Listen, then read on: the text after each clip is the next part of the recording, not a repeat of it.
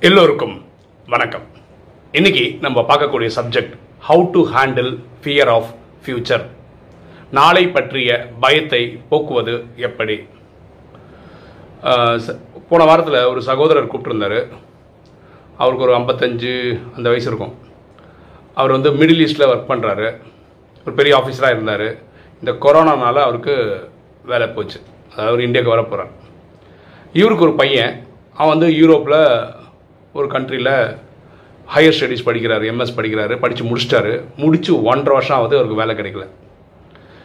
அவர் படிக்க போனதுக்காக home loan loan வாங்கியிருக்காங்க எடுக்கேஷன் லோன் வாங்கியிருக்காங்க. அது மாதம் மாதம் ஐம்பதாயிரம் ரூபா கட்டணும். அது இவர் தான் கேட்டுட்டு இருந்தார். இவரோட பயம் என்னென்னா இனிமேல் நான் என்ன பண்ணுவேன்? எப்படி நான் அந்த பைசாவை திருப்பி கொடுப்பேன். எனக்கும் வேலை போச்சு பையனுக்கும் வேலை கிடைக்கல. இது நாளைய பெற்ற கவலை. இதுக்கு தான் அவர் ரொம்ப நொந்து நூலாகி நமக்கு ஃபோன் பண்ணியிருந்தார். சரி நம்ம புரிஞ்சுக்க வேண்டிய விஷயம் என்னென்னா இதுக்கு சொல்யூஷன் கொடுக்க ட்ரை பண்ணுவோமே. ஒரு நாளில் பாருங்க எல்லாருக்கும் நடிக்கிறதுக்கு அன்றைய நாள் தான் கிடைக்குது. நேற்றும் நாளை நினைவுகளில் தான் வாழ முடியும். ஆனால் வாழ வேண்டிய அந்த நாளில் கூட நேற்றைய பற்றிய நிகழ்வுகளை நினச்சிக்கிட்டே வருத்தப்பட்டுட்டு உட்காந்துட்டு இருக்கிறதுனாலையோ நாளைய பற்றி பயத்தில் ஒரு இது கிரியேட் பண்ணிட்டு இருக்கிறதுனாலையோ நாளைக்கு நல்லா இருக்க போகுதுன்றது அர்த்தம் கிடையாது. இன்னைக்கு நிதர்சனம் வாழ்கிறோம் இன்னைக்கு சந்தோஷமாக இருக்கணும். குஷியாக இருக்கணும். இதுதான் வழி. இந்த சகோதரர் உருவாக்குற தாட் என்ன?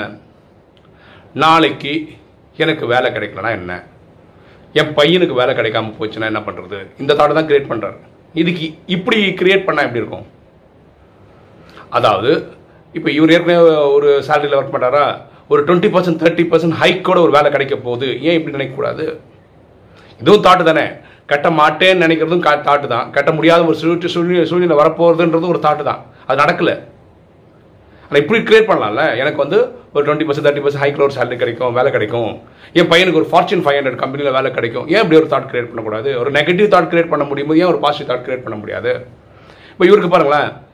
இவ்வளோ வருஷமாக ஒர்க் பண்ணார். பன்னெண்டு மாதம் ஒர்க் பண்ணியிருக்காரு இத்தனை வருஷம் ஒர்க் பண்ணியிருக்காரு கண்டிப்பாக இருக்கனால ஒரு கம்பெனிக்காரங்க தான் வேலையை விட்டு ஆட்களை குறைக்கிறான்றதுக்கு அவங்க தான் அனுப்புகிறாங்க அப்போ நான் அவங்க செட்டில்மெண்ட் பண்ணதோட வர போகிறாரு அந்த செட்டில்மெண்ட் பண்ணது வச்சு ஒரு மூணு மாதம் மூணு வருஷத்துக்காக ஒரு ஓட்ட முடியும். இந்த கடனை கொடுத்துட்டு இருந்தாங்க கூட. ஸோ எனக்கு வந்து ஒரு மூணு மாதம் இல்லை ஆறு மாதத்துக்கு ஒரு பிரேக் கிடச்சிருக்கு. மென்டலி அண்ட் ஃபிசிக்கலி ஏன் இப்படி புரிஞ்சுக்க கூடாது? இப்போ கடன். இதை எப்படி ஹேண்டில் பண்ணலான்றதுக்கு ஒரு எக்ஸாம்பிள் சொல்ல போகிறோம் ஒரு ஐயாயிரம் ரூபா தான் கடன் இருக்குன்னு வச்சுக்கோங்களேன். யார்கிட்ட வாங்கியிருக்கீங்க. அது இன்ட்ரெஸ்ட் ஃப்ரீ லோனாக கொடுத்துருக்கான்னு வச்சுக்கோங்க திரும்பி அதை இன்ட்ரெஸ்ட் கட்ட தேவையில்லை அப்படி அப்படி கான்செப்டில் வந்திருக்குன்னு வச்சுக்கோங்களேன். நமக்கு அதை திருப்பி கொடுக்கறதுக்கு இது வரல. அதாவது வாய்ப்புகள் வரல நமக்கு வருமானம் வரல அப்படின்னு வச்சுக்கோங்களேன் இதுக்கு பெஸ்ட்டு சொல்யூஷன் என்னென்னா அவர்கிட்டே பேசி என்னோட நிலைமை இப்படி இருக்குது நான் வந்து பத்து மாதத்துக்கு ஐநூறுரூவா வச்சு கட்டுறேன். அப்படின்னு பேசிக்கிறது நல்லது. இதுக்கு பதிலாக அவர் நமக்கு இன்ட்ரெஸ்ட் ஃப்ரீயாக கொடுத்தாரு. நம்ம போய் ஒழுங்காக கட்டலையே. ஸோ இதுக்கு போய் ஒரு எக்ஸாம்பிள் சொல்கிறேன் ரெண்டு பேர்கிட்ட போய் ரெண்டாயிரத்தி ஐநூறு ரெண்டாயிரத்தி ஐநூறு வாங்கிட்டீங்கன்னு வச்சுக்கோங்க. இவருக்கு குத்துருவீங்க இப்போ என்ன நீங்கள் புதுசாக ரெண்டு பேருக்கு கடைக்காரனா ஆகுறீங்க. இவங்களுக்கு உங்களை வேற எங்கேயும் வருமானமே வரலையே. இந்த ரெண்டாயிரத்தி ஐநூறு ரெண்டாயிரத்தி எப்படி கொடுப்பீங்க? ஒருவேளை இந்த ரெண்டாயிரத்தி ஐநூறு கொடுக்குறது வேற ஒரு ஃப்ரெண்டு கிட்ட போய் கேட்டு ரெண்டு பேர்கிட்ட போய் ஆயிரத்தி இருநூத்தம்பது ஆயிரத்தி இருநூத்தம்பது வாங்கி இவருக்கு கொடுத்தா அப்போ நாலு பேர்கிட்ட புதுசாக கடைக்காரன் ஆயிடுவீங்க. இப்படி தான் கொடுத்தீங்களா? இது எக்ஸாம்பிளுக்காக தான் பேசணும் இதுக்கு பெஸ்ட்டு அந்த ஃபஸ்ட் ஆளுக்கிட்டேயே டைம் கேட்டு உங்களுக்கு என்ன வருதுன்னு வச்சு அதை ஒரு இஎம்ஐயாக ஒர்க் அவுட் பண்ணி பேசுறது நல்லது. இதுக்கு ஒரு நல்ல எக்ஸாம்பிள் சொல்ல பாருங்க. இனி ஒரு நண்பர் இருக்காரு. அவர் வந்து மிடில் ஈஸ்ட்ல தான் இருக்காரு. அவருக்கு ஒரு கிரெடிட் கார்டு ப்ராப்ளம் அந்த ஊர் காசில் ஐயாயிரரூவா கட்டணும்னு வச்சுக்கோங்களேன். அது வந்து இப்போ இன்ட்ரெஸ்ட் எல்லாம் போட்டு பத்தாயிரத்துக்கு வந்து நிற்குது இவர் வந்து இந்த பத்தாயிரத்தை கட்டுறதுக்கு பத்து பேர்கிட்ட கடன் வாங்கி கொட்டி அந்த கான்செப்டை யோசிக்கல. அந்த ஊர்லலாம் லீகல் ஆயிடுச்சுன்னா பிரச்சனை ஜெயிலில் தான் இருக்கணும். அவர் பேசுகிறாரு அவங்கக்கிட்ட இதான் என் நிலமை. இவர் என்ன பண்ணியிருக்காரு இந்த நாட்கள் எல்லாம் ஐம்பது நூறுன்னு போட்டுன்னு இருப்பார் அந்த அக்கௌண்ட் அது ஐம்பது நூறுலாம் வந்து இன்ட்ரெஸ்ட் அப்படியே தனி தனியாக போயிட்டே இருக்கும். அது கணக்கே வராது. ஆனால் இது ஒழுங்காக கட்டியிருக்காரு இதை பார்த்து அவங்க பேச்சுவார்த்தைக்கு வராங்க. அவங்க என்ன சொல்கிறாங்க ஓகே நீங்களா வந்து கேட்டதுனால ஒரு செட்டில்மெண்ட் வந்து ஐயாயிரம் மட்டும் கட்டினா போதும். இது ஃபஸ்ட்டு சக்ஸஸ் அப்போ அவர் சொன்னார் ஐயாயிரம் ஒன் ஷாட்டில் என்னால் பே பண்ண முடியாது. அதுக்கு நீங்கள் தான் ஹெல்ப் பண்ணணும்.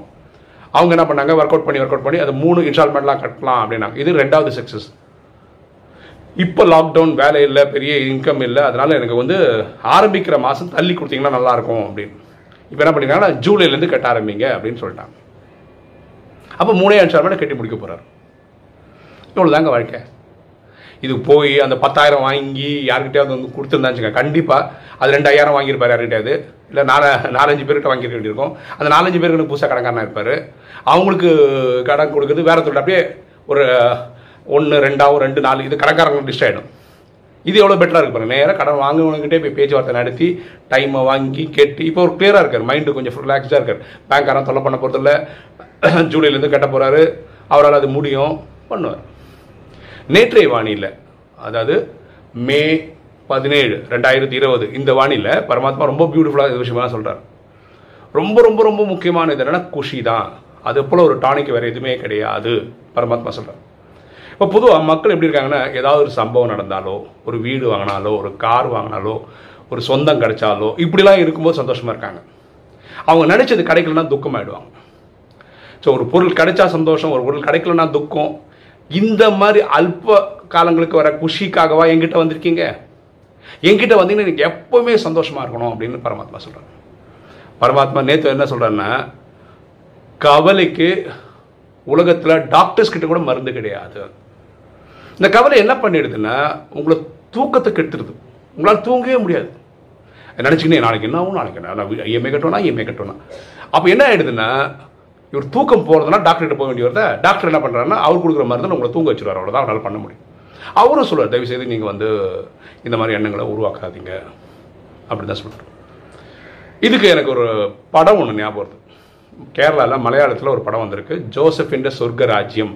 தயவு செய்து பாருங்கள் அந்த இதில் ஒரு குடும்ப தலைவர் குடும்ப தலைவி ஒரு பெரிய பையன் ஒரு அவனுக்கு ஒரு தங்கச்சி ரெண்டு தம்பிங்க தான் அவங்க குடும்பம்.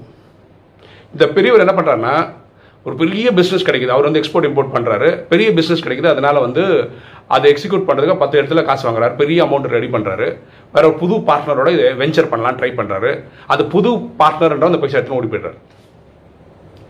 கிட்டத்தட்ட மூணு நாலு கோடிக்கு மாட்டிக்கிறார் அவர். குடம் கொடுத்தவங்களாம் நெ நெச்சரிக்கிறாங்க. அதில் கொஞ்சம் பேர் நல்லவங்க டைம் கொடுக்குறாங்க பணம் கட்டுங்கன்னு கொடுக்குறாங்க. அதில் ஒருத்தர் என்ன பண்ணுறாருன்னா போலீஸு கேஸ்ன்னு கொண்டு வராரு இவரு அந்த ஊர்லேயே இருக்க முடியல ஊரை விட்டு வெளியே போயிடுறாரு. வேற ஒரு நாட்டுக்கு போயிடுறாரு. வேற நாட்டுக்கு போகும்போது என்ன பண்ணுறாருன்னா இவர் எங்கே ஏர்போர்ட் போனாலும் அரெஸ்ட் பண்ணுற மாதிரி இவர் ஏற்பாடு பண்ணிட்டார். இவர் வந்து இவர் ஒய்ஃபுக்கிட்டையும் பையன்கிட்டையும் ப்ரெஷர் பையன்றவன் யாருன்னா பெரிய பையன்றவன் காலேஜ் முடிச்சு வெளியே வந்திருக்கான். ஃபஸ்ட் அசைன்மெண்ட்டே அவனுக்கு என்னென்னா மூணு கோடி நாலு கோடி இதை ஹேண்டில் பண்ணணும். எங்கே போவான்?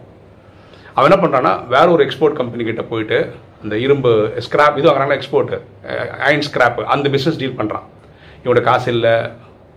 வெறும் கான்டாக்டை வச்சு ஒரு நைஜீரியன் கன்சைன்மெண்ட்டு அந்த பாஸ்கெட் எப்படி தெரியுமா பேசுகிறான் பொருள் கொடுத்தா அவங்களுக்கு காசு கேட்டு தான் பொருள் கொடுப்பாங்க. உங்கள் குடோன்லேயே வந்து காட்டுறேன் அவன் வாங்கினா அப்படியே பொருளை மாற்றி கொடுத்துட்றேன் காசு வாங்கிட்டு உங்களுக்கு கொடுத்துட்றேன் எனக்கு அந்த கமிஷன் மட்டும் கொடுத்தா போதும்.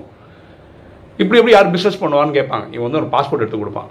இதுதான் எங்கிட்ட இருக்குது அவர் என்ன பண்ணா ஒத்துக்கிறாரு. அந்த ஃபஸ்ட்டு டீல் பண்ணுறான் அதில் வர கமிஷன் எடுத்துக்கிறான். எல்லா கடைக்காரங்களுக்கும் கொஞ்சம் கொஞ்சம் கொஞ்சம் காசு கொடுக்குறான். அதை ஒரு நம்பிக்கை ஏற்படுத்துகிறான் அப்போ அவங்க அம்மா வந்து சொல்கிறாங்க இதோட டபுள் பிஸ்னஸ் எடுத்தால் தான் நம்மளால் வந்து சீக்கிரம் கடன் அடைக்க முடியும்னு எடுத்து பண்ணு. பையன் சொல்கிறான் எனக்கு பயமாக இருக்குமான்னு அப்போ அவங்க அம்மா என்ன தெரியுமா சொல்லுவாங்க? நீ பயப்பட்டா போடா. நான் யாரோட பொண்டாட்டி தெரியுமா? நான் ஒருத்தியாக ஹேண்டில் பண்ணிக்கிறேன். என்னால் முடியும். என் புருஷனை நான் திருப்பி அந்த நாட்டிலேருந்து கொண்டு வரணும். யார் இல்லைனாலும் பரவாயில்ல நான் பண்ணுறேன் அப்படின்னு இப்போ பையன் சொல்ல இல்லைம்மா நான் கூட இருக்கேன். அந்த நச்சரிக்கிறவர் இருக்கார் இல்லையா? ஒரு எக்ஸாம்பிள் தான் பேசுகிறேன் அந்த படம் பார்த்தீங்கன்னா தான் கரெக்டாக தெரியும். ஒரு பத்து இன்ஸ்டால்மெண்ட்டில் கட்டுற மாதிரி ஒரு அண்டர்ஸ்டாண்டிங் வந்துருவான். அதாவது அவருக்கு கொடுக்க வேண்டிய கடத்தை அவர் என்ன சொல்ல உங்கள் அப்பா நான் எப்போ ரிலீஸ் பண்ணேன் பத்தாவது இன்ஸ்டால்மெண்ட் வந்து அதான் ரிலீஸ் பண்ணுவேன் அப்படின்னு இவன் அப்படியே ஸ்லோவாக இவன் பிஸ்னஸ் கொஞ்சம் இம்ப்ரூவ் ஆகுது. எல்லா கடன் கொடுத்து வரான். இது மட்டும் தான் பெண்டிங் அப்போ இவனுக்கு ஒரு கேள்வி நியூஸ் வருது. என்னென்னா இந்த அப்பாவை நச்சரிச்சிருந்ததால அவர் அவர் ஒரு பெரிய கடலில் போய் மாட்டிக்கிட்டார் அவருக்கு இப்போ இமீடியட்டாக பேச தேவை. இப்போ இவன் நிலமை பெட்டர் அதாவது இனி பத்து மாதம் இவங்க கட்டணும்னு வச்சுக்கலாம் இனி ஒரு மூணு மாதத்தில் இவனால் செட்டில் பண்ண முடியும் அந்த காசை. அதனால் அவர்கிட்ட போய் ஒன் டு ஒன் பேசுகிறான் நான் பத்து மாதம் உங்களுக்கு இன்ஸ்டால்மெண்ட் கொடுக்குறேன்னு சொல்லியிருக்கேன். இப்போ எங்கிட்ட காசு இருக்குது நான் மூணே மாதத்தில் செட்டில் பண்ண முடியும். கண்டிஷன் இதுதான். எங்கள் அப்பா வரவைங்க. எங்கள் அப்பாவை பார்த்தா நான் ஃபஸ்ட்டு ஃபஸ்ட் இன்ஸ்டால்மெண்ட் இப்போ கொடுக்குறேன். மூணாக பிரித்து ஒன்றா தரேன். எல்லா டாக்குமெண்ட் திருப்பி எழுதுங்க. ஓகே என்ன நான் கேட்டுறேன். ஏன்னா பத்து மாதம் பொறுமையாக தான் கொடுப்பேன். எனக்கு உங்கள் பிரச்சனை என்னன்னு தெரியும். என்னால் காப்பாற்றவும் முடியும். கதைகள்லாம் மாறுது. அவர் வந்து எல்லாம் பண்ணி அவங்க அப்பாவை கொண்டு வர வைக்கிறாங்க புரியுதுங்களா ஸோ இதில் விஷயம் இதுதாங்க. நீங்கள் எங்கே என்ன பண்ணலாம்? ஃபியர் ஆஃப் ஃபியூச்சருக்கு என்ன பண்ணலாம்? ஸோ எங்கே பிரச்சனை வருது? மனசில் வரக்கூடிய எண்ணங்கள். மனசு என்ன எண்ணங்கள் கெட்டதும் தேவையில்லை. கெட்டதும் தேவையில்லை. இதையே உற்பத்தி பண்ணிட்டு இருக்கு. அப்போ என்ன பண்ணணும்? நல்லது உருவாக்கணும்னா மனசுக்கிட்ட சொன்னால் போதுமா? நீ பண்ணு பண்ணுன்னு சொன்னால் அப்போ சரியாயிடுமா? நல்ல எண்ணங்களை உருவாக்குமா? கிடையாது. உங்கள் பேட்டரி இருக்குது ஃபோன் பேட்டரி இருக்குது ஃபோன் பேட்டரி வந்து இப்போ அஞ்சு பர்சன்ட் தான் இருக்குன்னு வச்சுக்கோங்க. ஃபோன் கிட்ட ஆ நீ பேட்டரி சார்ஜ் பண்ணு. பேட்டரி சார்ஜ் பண்ண பண்ணிவிடுமா என்ன? ஃபோனை கொண்டு போய் சார்ஜரில் போடணும். அதே மாதிரி இந்த ஆத்மாவில் மனசு இருக்குது புத்தி இருக்குது சன்ஸ்காரம் இருக்குது மனசு தான் இந்த மாதிரி கெட்ட தேவையில்லாத அது கலிகாலன்றதுனால இது உருவ உற்பத்தி பண்ணுது. அப்போ மனசில் நல்ல பாசிட்டிவ் தாட் வரணும்னா என்ன பண்ணணும் இதை ஒரு சார்ஜரில் போடணும். ஆத்மாவை ஒரு சார்ஜரில் போடணும். அந்த சார்ஜர்ன்றது இறைவன் தான் அவரை பரமாத்மான்னு சொல்கிறோம் அவரை கனெக்ட் பண்ணணும் மன்மனா பவன்ற ஃபார்முலாவில் கனெக்ட் பண்ணணும் அப்படி கனெக்ட் பண்ணும்போது என்ன ஆயிடுதுன்னா இன்டலெக்ட் அந்த புத்தி ஸ்ட்ரெங்தன் ஆகும்.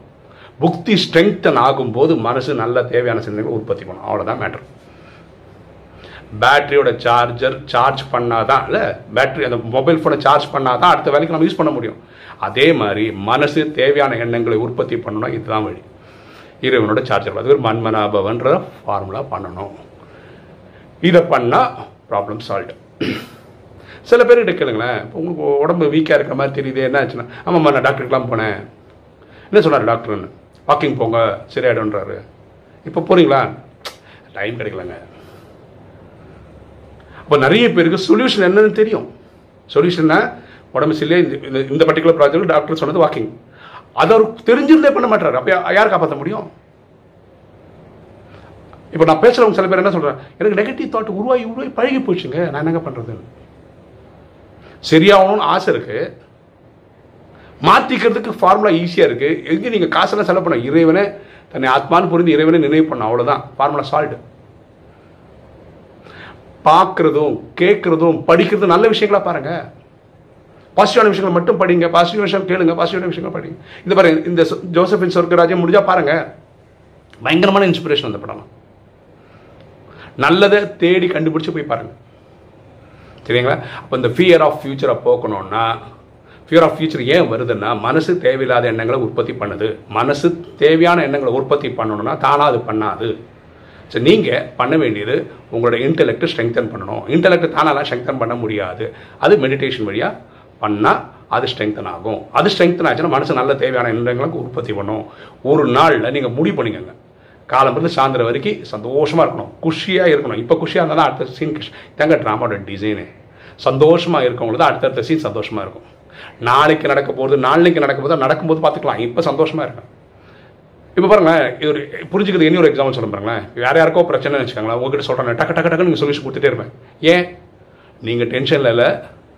ஃப்ரீயாக இருக்கீங்க ஐடியா கொடுக்க முடியுது. ஏன் உங்கள் பிரச்சனை உங்களால் கொடுக்க முடியல? ஏன்னா நீங்கள் டென்ஷனில் இருக்கீங்க. இதுவே புரிஞ்சிச்சா? நம்ம டென்ஷனாக இருக்கும்போது நமக்கு ஐடியாஸ் வரவே வராது. நம்ம சந்தோஷமாக குஷியாக இருந்தோம்னா ஐடியாஸ் வரும் சொல்யூஷன் கட்சினே இருக்கும் சால்வ் பண்ணிட்டு போயிட்டே இருப்போம். வீடியோ பார்க்குற நீங்கள் இது விஷயமா உங்களுக்கு தெரிஞ்ச பாயிண்ட்ஸ் கமெண்ட்டில் போட்டிங்கன்னா இந்த ஃபீல் ஆஃப் ஃபியூச்சர் அதை பயத்தில் இருக்கிறவங்க வந்து பார்க்கும்போது அந்த இன்புட்டும் அவங்களுக்கு கிடைக்கிறதுக்கு வாய்ப்பு இருக்கும் ஓகே இன்னைக்கு வீடியோ உங்களுக்கு பிடிச்சிருக்கும்னு நினைக்கிறேன். பிடிச்சவங்க லைக் பண்ணுங்கள் சப்ஸ்கிரைப் பண்ணுங்க ஃப்ரெண்ட்ஸ்க்கு சொல்லுங்க ஷேர் பண்ணுங்க கமெண்ட்ஸ் போடுங்க தேங்க்யூ